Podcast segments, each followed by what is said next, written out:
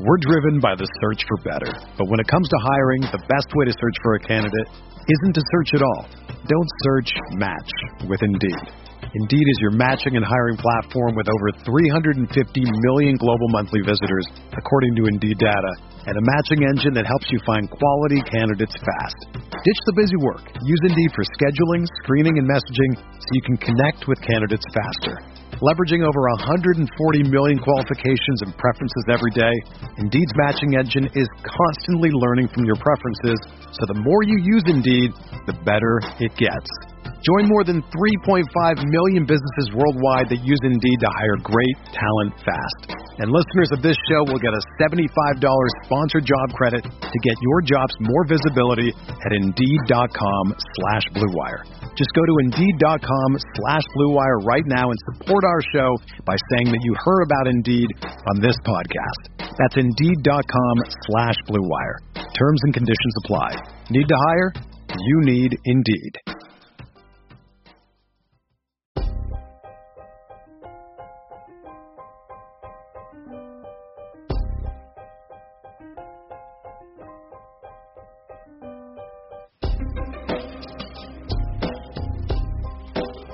This is the High Stakes Lowdown, a RotoViz podcast brought to you by the Fantasy Football Players Championship.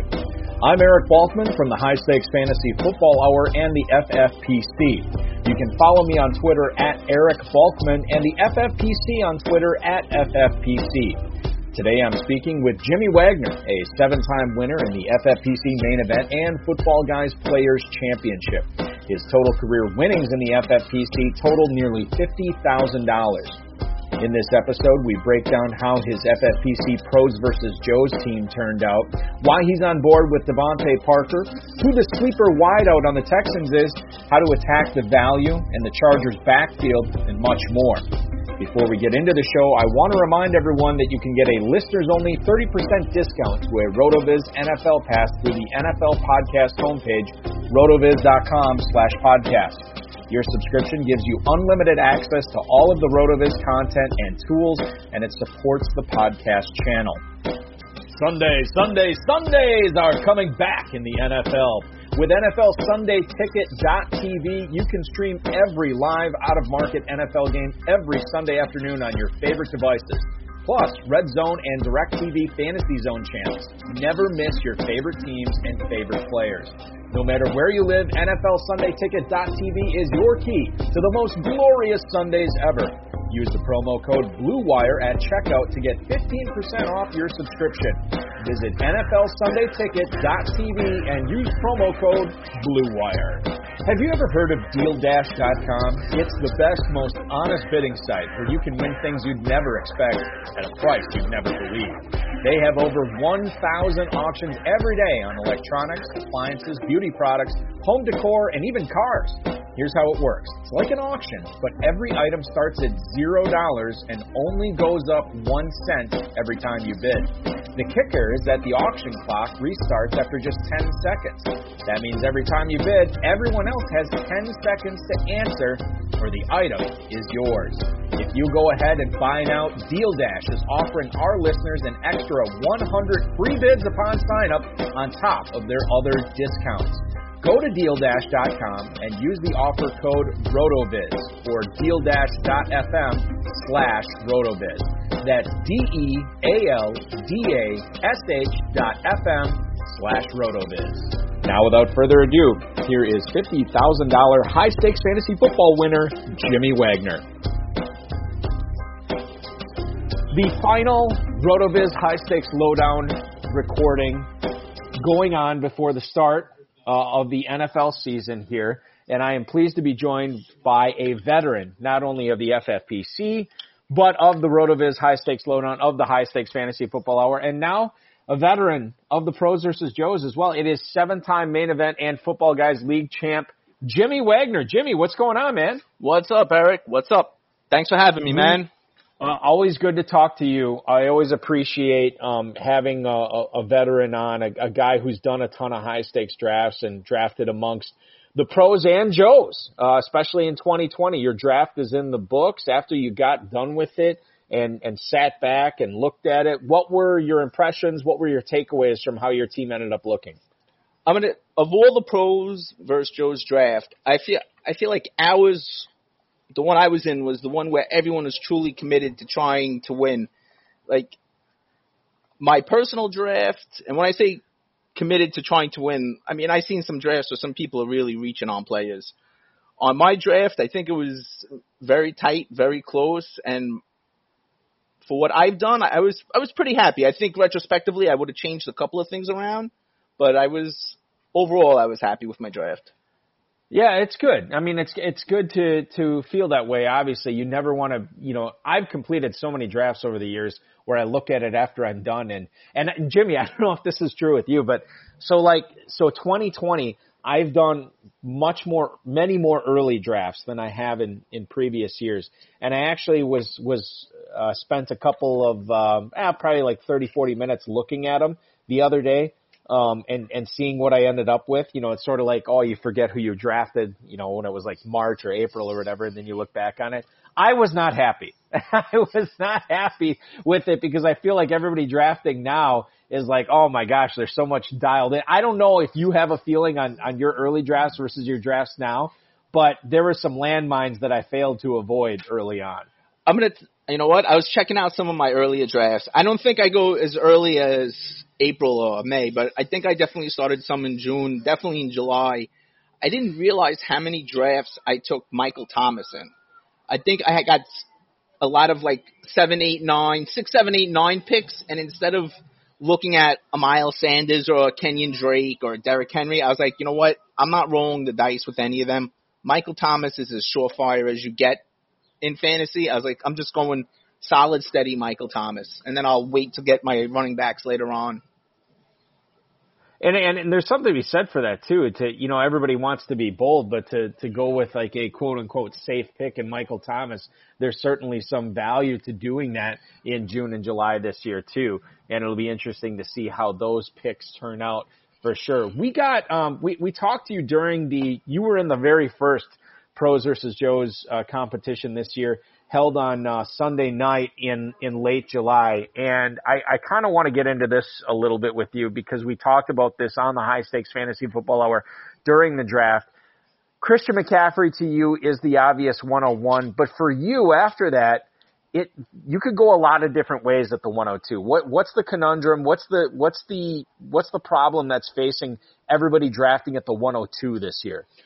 The 102 has a large selection. Like you get the one pick, you're locked in for Christian McCaffrey unless you're taking Clyde Edwards Helaire. Most normal people are taking Christian McCaffrey. For the but at the spot number two, I truly believe Alvin Kamara, Saquon Barkley, Zeke, and I'm almost almost ready to throw Dalvin Cook into that mix. The all of them are viable options at the number two spot. After that, you just need to dig a little deeper and figure out where you're going with it and what you think is going to happen for that player. Earlier, and and just so everybody's aware, we're recording this here on Monday, but on the Sunday Pros versus Joes League Number Four, uh, the Joes, uh, Robbie Russell and uh, Robert Russell ended up taking at the 101. They took Clyde Edwards Helaire. First time we saw that in, in PBJ uh, this season. I'm curious, Jimmy, to your thoughts on where you think, you know, knowing Damien Williams opted out, where you think uh, Clyde Edwards-Helaire should go right now, where you would take him? Yeah, late second round. Uh, I I don't even honestly I I don't have him that high on my boards. Yeah. I think I'd take Patrick Mahomes before I would take him. I'm not. There's no way I'm taking him in the first round. Period. So so okay, so this is good. Let's let's get into this a little bit with Edwards Helaire because we saw what happened um, a couple of years ago with Kareem Hunt when he was drafted at the 101 after the Thursday night game, and I think that's fresh in people's minds, knowing that you know the guys behind in Kansas City. It's you know it's it's Darrel Williams, it's Darwin Thompson, it you know it's it's DeAndre Washington. There's nobody that really stands out there, but Edwards Helaire is a rookie. Is that the reason that that he's pushed down your draft boards where you wouldn't even look at him till the late second round? Absolutely. Uh, I don't like rookies in my first three, four rounds. under normal circumstances, unless they are an exceptional, exceptional talent, I can't. I don't know. I I just feel. Look, you're drafting in July. You're drafting in August. Slow and steady gets you first place. Slow and steady gets you that championship. Rolling the dice at this time of year, I have not found much luck with it. So knowing what we know now and believing what we believe about Clyde Edwards Helaire, are you on any of the other Chiefs running backs later on? The Darrel Williams, the Darwin Thompsons, the DeAndre Washingtons of the world, or are you just passing on that uh, on those three guys late? I'm I'm passing on every everyone in the Chiefs background right now. Unless the value is just unbelievable, I'm not I'm trying to actually stay away from the Chiefs, period. All including Patty Mahomes. I mean, they just won the Super Bowl. Everyone the next year it's very difficult for people to replicate those type of magical seasons. So for so for you, it's just it's all about like, well, you know, the Chiefs hit the pinnacle last year. I'm gonna fade Kelce. I'm gonna fade Hill. I'm gonna fade Mahomes. I'm gonna fade all these guys because they're not they're being drafted above where they're going to end up as as far as real life fantasy stats go, right? One hundred percent. Yep. Got it. And okay. Clyde, I just all have right. nothing to compare to, and I'm just staying away from him. Look, if I can get him as my third RB, fourth RB in the fifth round, I'll take him. But otherwise, I'm not. I don't need him. He is a bit of an unknown too, so you are you are flying blind if you take Edwards Helaire early on. Um, you started off in this draft, Jimmy, in, in this pros versus Joes, three straight running backs: Alvin Kamara, James Conner at the 211, and then Le'Veon Bell at the 302. Is that something you decided to do based on this being a best ball slim format with the FFPC uh, this year? Or is it something that, that you probably will do going forward or maybe have done already in football guys drafts this year? I, I traditionally like to stock up on three down running backs as much as possible early, early in the draft. I don't think you can get around it. I think it's the most solid platform for a team, whether you're in best ball or you're in season long management. But I'll tell you also, I don't play a lot of best ball. I, I really don't play it at all. And I understand it's completely different strategy. I spoke to some of my friends that do play best ball. And if you want, I can go into how those conversations helped shape this team. But the three, starting off with three running backs that are three down backs, I felt very good. So when you talk about, you know, you, you have these conversations with people that have drafted a lot of best ball teams. What did they kind of tell you? What was their advice? What was their advice in in you drafting this best ball slim pros versus Joe's format? They definitely said a lot of quarterbacks. Don't they said most other positions you don't you know spread it out, but don't trap yourself with just two quarterbacks. They felt in their experience the team with uh, the largest selection of viable quarterbacks is the team that has the best chance to succeed. Like he said, I, I'll tell you, the guy I was doing, it, his name's Scott. He plays a lot of best ball. He plays it on your format. He, he plays a lot of best ball. He said, you take a look at team number three. On paper, brilliant. He's like, something happens to Patrick Mahomes, team number three is done. He's like, Derek Carr is not even guaranteed the starting job down in uh Vegas. He's like, and that he's like, you have one quarterback two quarterbacks, he's like, you really need to keep depth at QB. It's the most important position in best ball. And, and that, like I said, I just respect this guy a lot, and that was that was part of what went into my drafting process. So give it. So uh, just kind of curious on this one too, and I don't know how you fall in on this, but given that this is an 18 round slim format where some, you know, some of the teams will draft Kelce or Kittle or Andrews or Ertz or whatever early, and then they'll sort of ignore the tight end position till late in the draft. Um, is that a strategy that you would caution against too because you're putting so much stock into one player at one position? It, same concept, same concept. Just on a on a side note, we had I, I don't I want to say it was maybe last year or the year before. Whoever whoever runs the My FFPC um Facebook page, we were throwing out numbers of how many teams who draft a tight end in the first round actually go on to win. The numbers weren't very impressive. So even though I know at 1.5 it's a premium, I, I'm not. I wouldn't know if I would throw out everything to be drafting a tight end over there in the first round. Is is that why kind of because you, you the first tight end you drafted was Jonnu Smith at the at the back end of the eighth round? Did that factor into your decision of like okay, tight ends kind of get overdrafted in this format. I'm going to wait and then build up my tight end position uh, after everybody has their elite guys, and then you end up going with Jonnu Smith, Jack Doyle, and then in the last round you get Ryan Griffin. Is that what played that? Uh, what did that play into that decision? One hundred percent. Look, you always at the end of the day, fantasy football is all about value. If you're taking somebody who's in the first round, you, you should be looking for number one pick value. Will so if when I'm taking Alvin Kamara at the two spot, I'm thinking that there's a chance mathematically, and the way the season plays out, there's a chance Alvin Kamara can pass surpass CMC to be the number one pick. When you're taking Travis Kelce, George Kittle in the first round, and, I, and I'm not, I'm just using this particular draft as the example because that was Travis Kelce went in the first round, George Kittle went in the first round, right? that you're overplaying in my mind you're overplaying their draft positions. For them to be give me return first round value they need to be putting up CMC and Alvin Kamara type numbers. I I just don't I don't see it. Whereas Jonnu Smith in the 8th round if he has and this is with Delanie Walker gone there's a good chance he can pull he can pull together 60 to 80 receptions 8 touchdowns in your in this format with 1.5 on tight ends that that's gold in my mind. And the same with Jack Doyle. And I think you know, I think Jack Doyle and Jonnu Smith between the two of them in this format, each week in and out, one of them is going to give me real good tight end numbers. Jimmy, getting back to the original running back question here that I, I wanted to touch on. You talked about the importance of going with, with heavy three down backs early in a best ball slim, but this is a strategy that you have taken in managed leagues, 20, you know, 20 round leagues where you, you get the opportunity to place waivers and, and change out players. You've, you've elected to start off strong with three down running backs just because there's a shortage, just because there's depth at wide receiver or a combination. How, what, what plays into that decision? It's absolutely, it's just basic math. I mean, every team has a minimum of two wide receivers.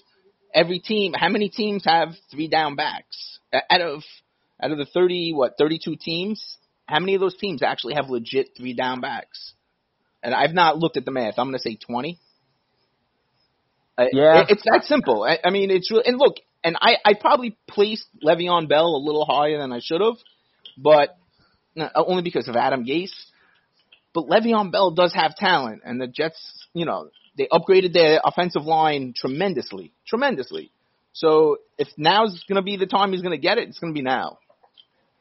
You talk about volume too, and and, and volume. And Be- yep. yeah, Bell is going to get a lot of volume again this year, and I feel like there there's some positive regression coming there, given what he did last year and given what the Jets have on the table this year.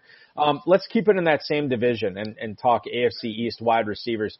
Uh, Preston Williams recently, I think this was a tweet or, or something. I don't know if this came from him or the team, but they said that that he's got the green light. He is ready to go coming off that November ACL tear. Um, you're okay, so you look at this uh, selection that you had at 6'11, DeVante Parker, who obviously busted out. Why are you not concerned with, with the return of Preston Williams to this offense in regards to DeVante Parker potentially duplicating what he did in 2019? I'm number one. I'm, DeVante Parker was a first round draft pick, pedigree. I mean, the Dolphins haven't been the greatest team over the last couple of years. Last year, Brian Ward even though would they end up one in fourteen, uh, one in fifteen, two in fourteen, whatever they ended up. If you like, I happen to watch a lot of Dolphins games. Brian Wood had this group of misfits playing at a high level. Like they were playing very well, and I think I don't think Tua's going to be starting. I think Ryan Fitzpatrick's going to go out there, and I think he's going to be chucking the rock. And I'm not. And can it also include Preston Williams? I'm. I want to. I don't think Preston Williams was a first round pick. I I think DeVante Parker, he's probably on. Uh, what's his contract? I can look it up real quick, but I know he's in a contract year. Well, he year. just no, he he just. I'm looking at it right now. 2019, 12, 13. He signed a four-year, 40 million contract, 21.5 oh guaranteed. He's getting the rock. Well, you know, and like I said, Ryan, and they're going to be behind a lot. It's you know, it's a work in progress. They have a lot. They got a lot. Going to have a lot of rookies. There's going to be no preseason games. And if there's one thing Ryan Fitzpatrick has shown the NFL, the guy can throw the ball. You know, yes. And and you can see I intentionally took him as a late round QB in this format because there are going to be some games he's going to have 15 points. There are going to be some games this year Ryan Fitzpatrick is going to have the equal points of Lamar Jackson and or Patrick Mahomes, and I grabbed him in the 14th round. You okay? So this is something that uh, uh, David actually got into in Pros versus Joe's number four, which we we did on Sunday night this week. Um, Giants wideouts. Which one, as far as draft value goes, be, between Golden Tate, between Sterling Shepard, Darius Slayton this year, which one do you like best? And I'll, I'll tell you this right now: that Slayton and and you probably already know this too from from drafting, but Slayton and um, Shepard are going roughly around the same round, and then you're having Golden Tate going several rounds after that. Where is the draft value with Giants receivers in 2020, Jimmy? In all fairness, you can if you use our draft board. I took Sterling Shepard. Retrospectively, I probably should have went with Darius Slayton in the ninth round. It only, even though not necessarily the wide receivers or people produced their numbers from last year, there was definitely some type of connection between Daniel Jones and Darius Slayton that necessarily didn't exist with Sterling Shepard, but I took Sterling Shepard a little higher than him. I I, I think in a best ball format where I don't I can just pl- walk away, put one of them there. In the 16 weeks, Sterling Shepard is going to have three or four, you know, wide receiver number wide receiver one numbers, three or four weeks. And for the ni- a ninth round pick, I'm comfortable with that. I'm not so sure I would really I'd go near Golden Tate too much. I mean, his time, I think his time in the NFL when, you know, he was putting up 100 plus receptions back for the Detroit Lions, I think that time's over. You know, you get benefit when you're, he played across, he played across from who? Megatron, right? Right. He's been around a long time, Golden Tate, and no disrespect to him. You know, just like uh, Steve Smith, I, I love those guys, but I'm not necessarily sure if I'm drafting him in the 12th round. I might grab him in the 14th, 15th round, but not the 12th. Yeah, and you're talking about the, again in this best ball slim format, both Shepard and Slayton go in the ninth round, and this is also an offense that fully expects to support not only Saquon Barkley catching a lot of passes, but Evan Engram as well. So to ask to support three additional wide receivers um, outside of those two players is asking a lot. So I think Golden Tate would be the fade there. Uh, no question. And Evan you, Evan Engram, come on, man. You, Last year was supposed to be his breakout year. Now it's this year. like how many, how many times are people going to draft this dude in the fourth round and get 12th round results out of him? Come on, man. So, you, so okay. So just talking about the tight ends real quick here uh, on this. Kelce, Kittle, uh, Andrews, and and uh, Ertz are basically like the big four. You can make a case that Ertz is a tier below uh, based on where these guys are going. Are you staying away from that second tier, Jimmy? The Higbees, the Engrams, Hunter Henrys, Hayden Hurst, Darren Wallers of the world? Not, you know, I like Darren Waller. I like Hayden Hurst. And I'm going to be honest, until Scott Engel took Tyler Higbee, I was not looking at him. But Scott Engel being who Scott Engel is, I've started favoring and looking towards Tyler Higbee. I just, you know, it, you just have to. I mean, the guy's legend. Higbee totally is is a is a big time polarizing guy in the FFPC this year. And uh, Scott Engel from Rotoballer, who is drafting right next to you in this, he ends up taking him one pick after you take Cooper Kupp. Um, but but I I it, and the thing is with Higbee, man, just it's hard to ignore what he did down the stretch last season. Gerald Everett, hurt or not, Higbee was the guy that that Jared Goff was throwing the rock to a lot, and that could continue into this year. Uh, no question. I want to talk, uh, uh, shift it from tight ends and, and talk wide receivers here. Uh, Houston, they lose DeAndre Hopkins as he is now an Arizona Cardinal, and there's obviously a lot of targets to go around with Hopkins. You look at the, the late round picks that the Texans have this year. Jimmy, who's the better late round sleeper between Randall Cobb and Kenny Stills for FFPC drafts in 2020? And no disrespect to Randall Cobb, he's someone along the lines of like the Golden Tate I even though I think I think Cobb and Kenny Stills are pretty close in age. I just like Kenny Stills a little better, and that was that was why I drafted him. I, if I'm picking somebody out of uh, Houston, there's going to be so many passes to go around, and Kenny Kenny Stills is pretty productive. He's pretty stays pretty healthy. Unlike the rest of um the Houston wide receiver corps, you have Keke gets injured, Fuller gets injured. So it very well, I, I'd be okay with Kenny Stills and Randall Cobb splitting up all those receptions that DeAndre Hopkins used to have. But I do like I, Kenny Stills better. I will tell you that Kenny Stills turned 28 in April. Randall Cobb actually turns 30 in August. You're looking at about a year and a half. So they are roughly the same age uh, between those two guys. But yeah, I mean, I, I, I think it you know, you look at w- what Houston's going to try to do this year and, and uh, you look at the format you're drafting and to take Kenny Stills, the upside of those spike weeks in the 16th round certainly would make some sense uh, over Mr. Steady Eddie in uh, in Randall Cobb. So I like that pick there for you for sure.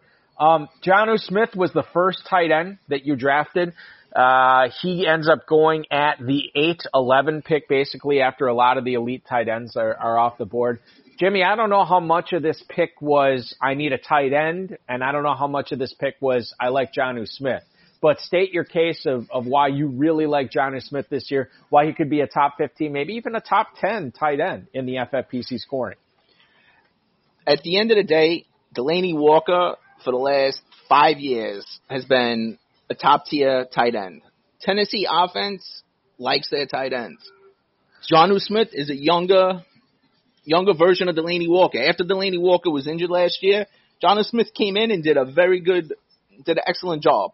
He, he's going to be a part of that offense. And for the eighth round, you win, you win these type of leagues. You win season long leagues by finding value, not by drafting, you know, Mike Gesicki in the seventh round, but by drafting Mike Gesicki in the eighth round, ninth round, drafting Jonnu Smith in the eighth round. Like these are guys that I think have the potential to put up real big numbers. But if we're gonna take them in the fifth, sixth, and seventh round, it, we're losing the value there. I think Jonnu Smith has. I think he might be the only tight end on the, you know, really considered. Who else they have? Firkser, Anthony Firkser. Uh, Right. Yeah, I don't even. I'm not even sure if that guy how many catches he scored. Jonnu Smith is real deal. He's going to do have a good season, and I backed it up with Jack Doyle, who I think is uh is going to have a monster year. Yeah, let's get into Doyle too, and and and tell the listeners why you think that people should not sleep on him as a tight end after you know the top 12, top 15 tight ends are off the board. Why is Jack Doyle a smart choice for FFPC drafters there? It, the value of being able to get Jack Doyle in tenth round, I would take Jack Doyle before I would take Hunter Henry. If if all things being equal, Philip Rivers loves his tight ends. He, he's the new quarterback down in India, Indianapolis.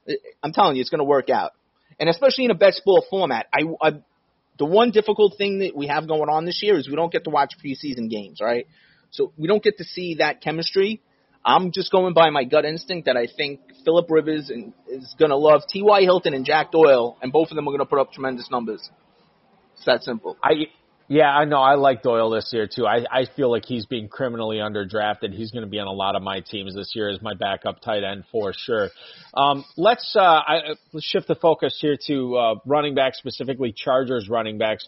And Jimmy, where where's the value here? I mean, is it is it investing a second round pick in Austin Ekeler? Is it trying to get one of the the backup running backs, either Justin Jackson or, or Joshua Kelley, the rookie out of UCLA, later in the draft? Where do you feel that the Chargers' value lies in their backfield? So I 100% I'm perfectly fine with Austin Ekeler in the second round. I actually I have a lot of Austin Ekeler this year, 100%. Justin Jackson in 12th round, I am very happy with that value because I think Austin Ekeler is going to be running, you know, he's a 60 to 70% on the field type running back. He doesn't give me the same build as I, when I look at him, I feel like he's a smaller version of Melvin Gordon. So I think they're going to be rotating him, him in and out with Justin Jackson a lot. And I think Justin Jackson's hands are just as good as Austin Ekeler's. Austin Ekeler is the better running back, no doubt about it. Justin Jackson's going to get his chances, and there's going to be games again in this best ball format where Justin Jackson's going to come up with, you know, 20, 25 points, easy. Just as an addendum to that, I'm I'm just kind of curious in in your philosophy about the the Chargers offense in general. They're shifting from Philip Rivers to Tyrod Taylor. Tyrod Taylor put up pretty good rushing stats, and and the rushing game in general for the team was pretty high when Anthony Lynn was uh, uh, coordinating in, in Buffalo with, with Taylor. They invest the fourth round pick into Joshua Kelley. How does this affect the way you look at Hunter Henry? How does this affect the way you looked at Mike Williams and, and Keenan Allen? Are you are you fading those pass catchers in the Chargers offense this year because of the Tyrod Taylor Anthony Lynn aspect? I I am I'm not I'm not as high in Keenan Allen as I traditionally am. I was never a big fan of Hunter Henry's. Period. I, I don't think for where we draft him, he's ever produced those the numbers we need him to be put out. Keenan Allen has always been stupendous. He early in his career, they used to say he had the injury bug. I don't think he's been injured in like the last two or three years, and he's put out great numbers. Um, I'm not sure if I'm comfortable with after watching Tyrod Taylor had such a terrible, and I don't know if it was just the Bills' offense because he started last year with the Bills, right? And then what? I'm t- I'm sorry, Eric. I'm trying to think. He did start last year with the Bills, and then they switched to Josh Allen. Do, let me pull that Uh, up real that- quick. Yeah, yeah, no, I, I am too. I, I think, I think you're correct in that. I, I'm, you know, I almost want to say that Josh Allen was was the starter from the get go. Uh, week one of, of 2019. I'm, I'm with you right now. I'm looking, I'm Yeah, I'm just- right I- now. He was actually with the, he was with the, he was with the Bills from 2015 to 2017. Then he was with the Browns in 18. And then he was with the Chargers starting last year. So he has not been on the Bills until 2017. So basically, Josh Allen it, it was a hard takeover there uh, for Allen over Taylor uh, because he was gone. I right, and I remember, and I just remember watching Tyrod Taylor play against the Jets one game, and his arm just didn't look anything like Philip Rivers' arm. I'm just, I'm not sold that he's going to be able to get the ball down the field to Keenan Allen, Mike Williams. Potentially, maybe I should be looking a little stronger at Hunter Henry then for the dump offs, but I think that's where we're going to end up with Austin Ekeler and Justin Jackson making nice PPP, uh, you know, There, I, I, there's nothing wrong, obviously, in in in um, investing in the Chargers running backs as far as the only skill position players go. You know, I've always been high on Keenan Allen, but I, I think this year, unless he falls to me uh, late, I'm I'm probably looking away. I've never been a Mike Williams guy. Quite frankly, I've never owned Hunter. You know, it's not like I've ever necessarily disliked Hunter Henry, but I haven't owned him a lot. And I think that's just because I, I always seem to run into drafts where people like him more than me, and I'm fine with that. And I think that's going to continue into 2020 as well. Jimmy, uh, you have done a lot of drafts this year. A guy, uh, if you can give us a guy that you've been avoiding early uh, in FFPC football guys drafts, and then as well as a conversely on the other side of things, uh, a sleeper that you've been trying to target in the mid to late rounds. Uh, I've been staying away from Miles Sanders 100%. I think people drafting Miles Sanders in the first round are uh, absolutely crazy. That's just my my uh, gut instinct there. I can't I can't go near that dude. He's just not first round value. He'll he'll never put I, I don't think he will ever put out value anywhere near McCaffrey, Kamara, Barkley, Elliott. I, he's just not there. So you just just real quick on this with Miles Sanders. Typically, Philadelphia has had a backfield uh, by committee approach, and and they haven't had that dominant running back. You think that continues into 2020 as well, and and maybe Boston Scott has worked in there more than a lot of fantasy owners think. Absolutely. I, I am I'm just not comfortable with the the entire Philadelphia Eagle offense. I, I'm, I'm I'm fading their whole team. I'm staying away from them. And there's no Yeah, way I mean- there's no way I'm taking Miles Sanders in the first round of any draft unless CMC, Alvin Kamara, Barkley, unless 15 other running backs all opt out with COVID-19. That's the only way. Yeah, and and you know the thing is too, like you, you know you talk about the Philadelphia offense. Who who's the certain uh component there? There is none. Carson Wentz Zach Ertz. has been hurt a lot. I guess Zach Ertz, you could make the case for that. Although I've been waiting, you know, the way that people have been drafting those Eagles tight ends, it seems like Ertz gets pushed down every single year because everybody's just expecting the rise of Goedert Yeah. to happen, and, and it just it never has happened yet. And I, maybe that happens this year, maybe it's not. But you look at the receivers, you got a rookie and Jalen Reagor being the most attractive asset. I know DeSean Jackson's going very late, uh, and, and there's certain, uh, you know, aspects of his game to still like when you're talking about paying that low of a price. Alshon Jeffery's on pup. Um, you know, there's not a whole lot of wide receiver depth there, so I get it, man. It, it makes sense to, to fade the Eagles offense in general, maybe outside of Zach Ertz, and, and maybe that's it. Yep, that's one of, like I would draft Zach Ertz in the first round before I would take Miles Sanders. What about a, a player that uh, a sleeper that that and I know sleepers are few and far between now in the Football Guys Players Championship, the FFPC main event, so on and so forth. But a, a guy that has been going in the mid to late rounds, Jimmy, that that you've been trying to get. I, I'll tell you, I was trying to get him. Uh, I like Blake Jarwin. I think of all the all the tight ends that could potentially you could grab after the eighth round that can make a difference, I think he's one of them. He's interesting, I, and and and I think that Cowboys offense should be pretty high powered up this year with with all those pass catchers. It's they're going to be tough to cover, Jimmy. I 100%. I just think you know with Jason Witten gone, you know Dak Dak Prescott's a year a year smarter. You know he's not going to take those risky throws. I'm not sold. I'm still not sold four years later on Amari Cooper. And uh who who was that rookie they Cowboys drafted? Was it CeeDee Lamb, Lamb, right? Yeah, I, I, someone's got to catch passes, and I, I just don't think it's going to be Amari Cooper. So it's, it's either going to be Blake Jarwin or C, CeeDee Lamb. Yeah, and well, Jarwin and they got Gallup too. Gallup's not Gallup would be so I would put Jarwin and Gallup both as you know potential people you can get after the eighth round that will give you fourth round numbers. Gallup's sort of the forgotten man because everybody talks about Cooper being the number one there. I mean, they paid him, they love him, and then they drafted CeeDee Lamb with the 17th overall pick in the draft this year. So you know Dallas loves him there.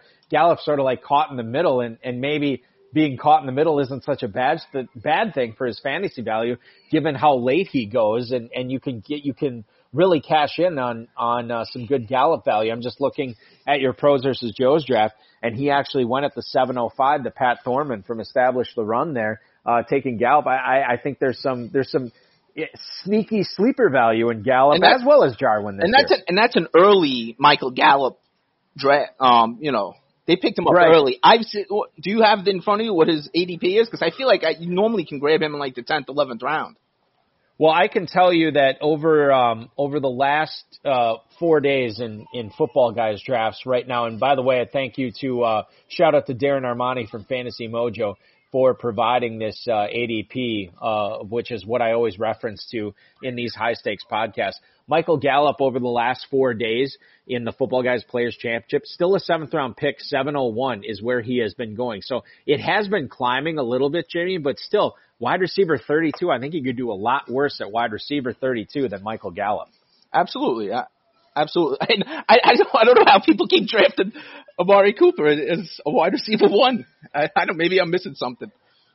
Well, and, and the thing is, it's like, you know, Cooper is talented and he has put up wide receiver one numbers before, but when you consider the, you know, the talented guys around him and Gallup and Lamb and Jarwin, not to mention Ezekiel Elliott, yep. who's caught a lot of passes over the years too. I mean, there is the whole argument of there's only so many balls to go around in, in Dallas and, and to, to pencil Amari Cooper in as, as wide receiver one, maybe, maybe that's what you should be doing, penciling him in as wide receiver one, but uh, understanding that he could be a wide receiver two if Gallup and Lamb right. and Jarwin have big years this year. Just lost you.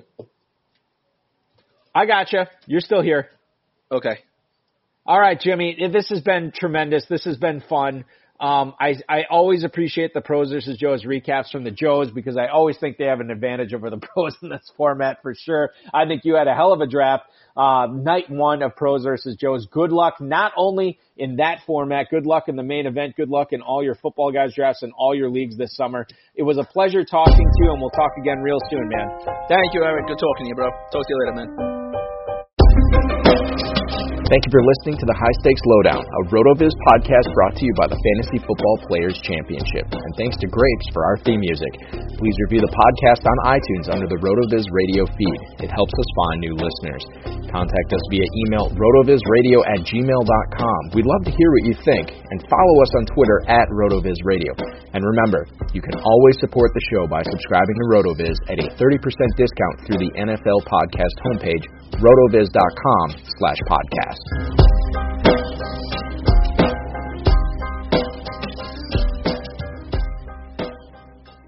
Sports are coming back, and so are your chances to bet on your favorite teams and events. Major League Baseball back in action, and there's no better place to start wagering than our exclusive partners, BetOnline.